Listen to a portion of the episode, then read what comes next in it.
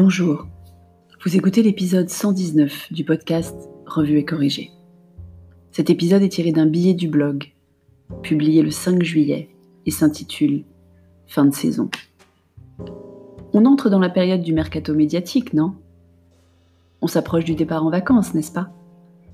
Tout autour de nous, ça se sent, ça se précise, ça se vit. Les rues se remplissent petit à petit de plus en plus de gens et de moins en moins de contraintes, au sol ou autres. Les visiteurs de magasins omettent de mettre du gel hydroalcoolique en entrant. Les maraîchers ont même arrêté de porter leur masque. S'il y a une chose qui puisse remplacer la normalité perdue de l'activité débordante du printemps, ce sont bien les vacances d'été.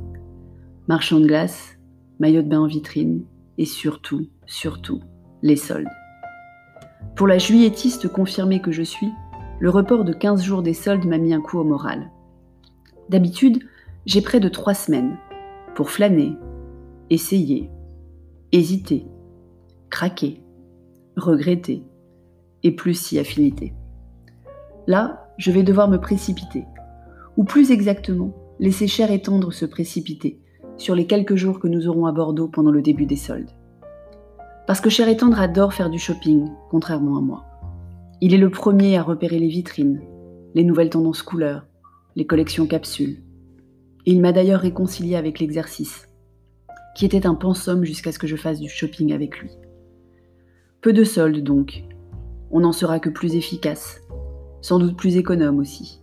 Encore un bénéfice collatéral de la crise que nous traversons. Oui, j'ai dit traversons, pas avons traversé. Parce que c'est loin d'être fini. Je m'étais trompée, certes, à l'épisode 78, l'été va démarrer presque normalement, nonobstant la date des soldes donc, mais c'est quand même très loin d'être fini. Ville confinée, au Maroc, en Espagne, au Portugal, en Argentine, dans la banlieue de Melbourne. Record de cas aux US, record de décès au Mexique. Processus épidémique considéré hors de contrôle en Suède. Et en France? Hospitalisation de malades en France de retour de pays étrangers, majoritairement d'Algérie. Les entreprises sont sommées de stocker pour 10 semaines de masques pour leurs salariés. Des conducteurs RATP sont testés positifs. La Normandie passe au rouge sur le critère du R0. C'est pas fini, mais je vais faire une pause.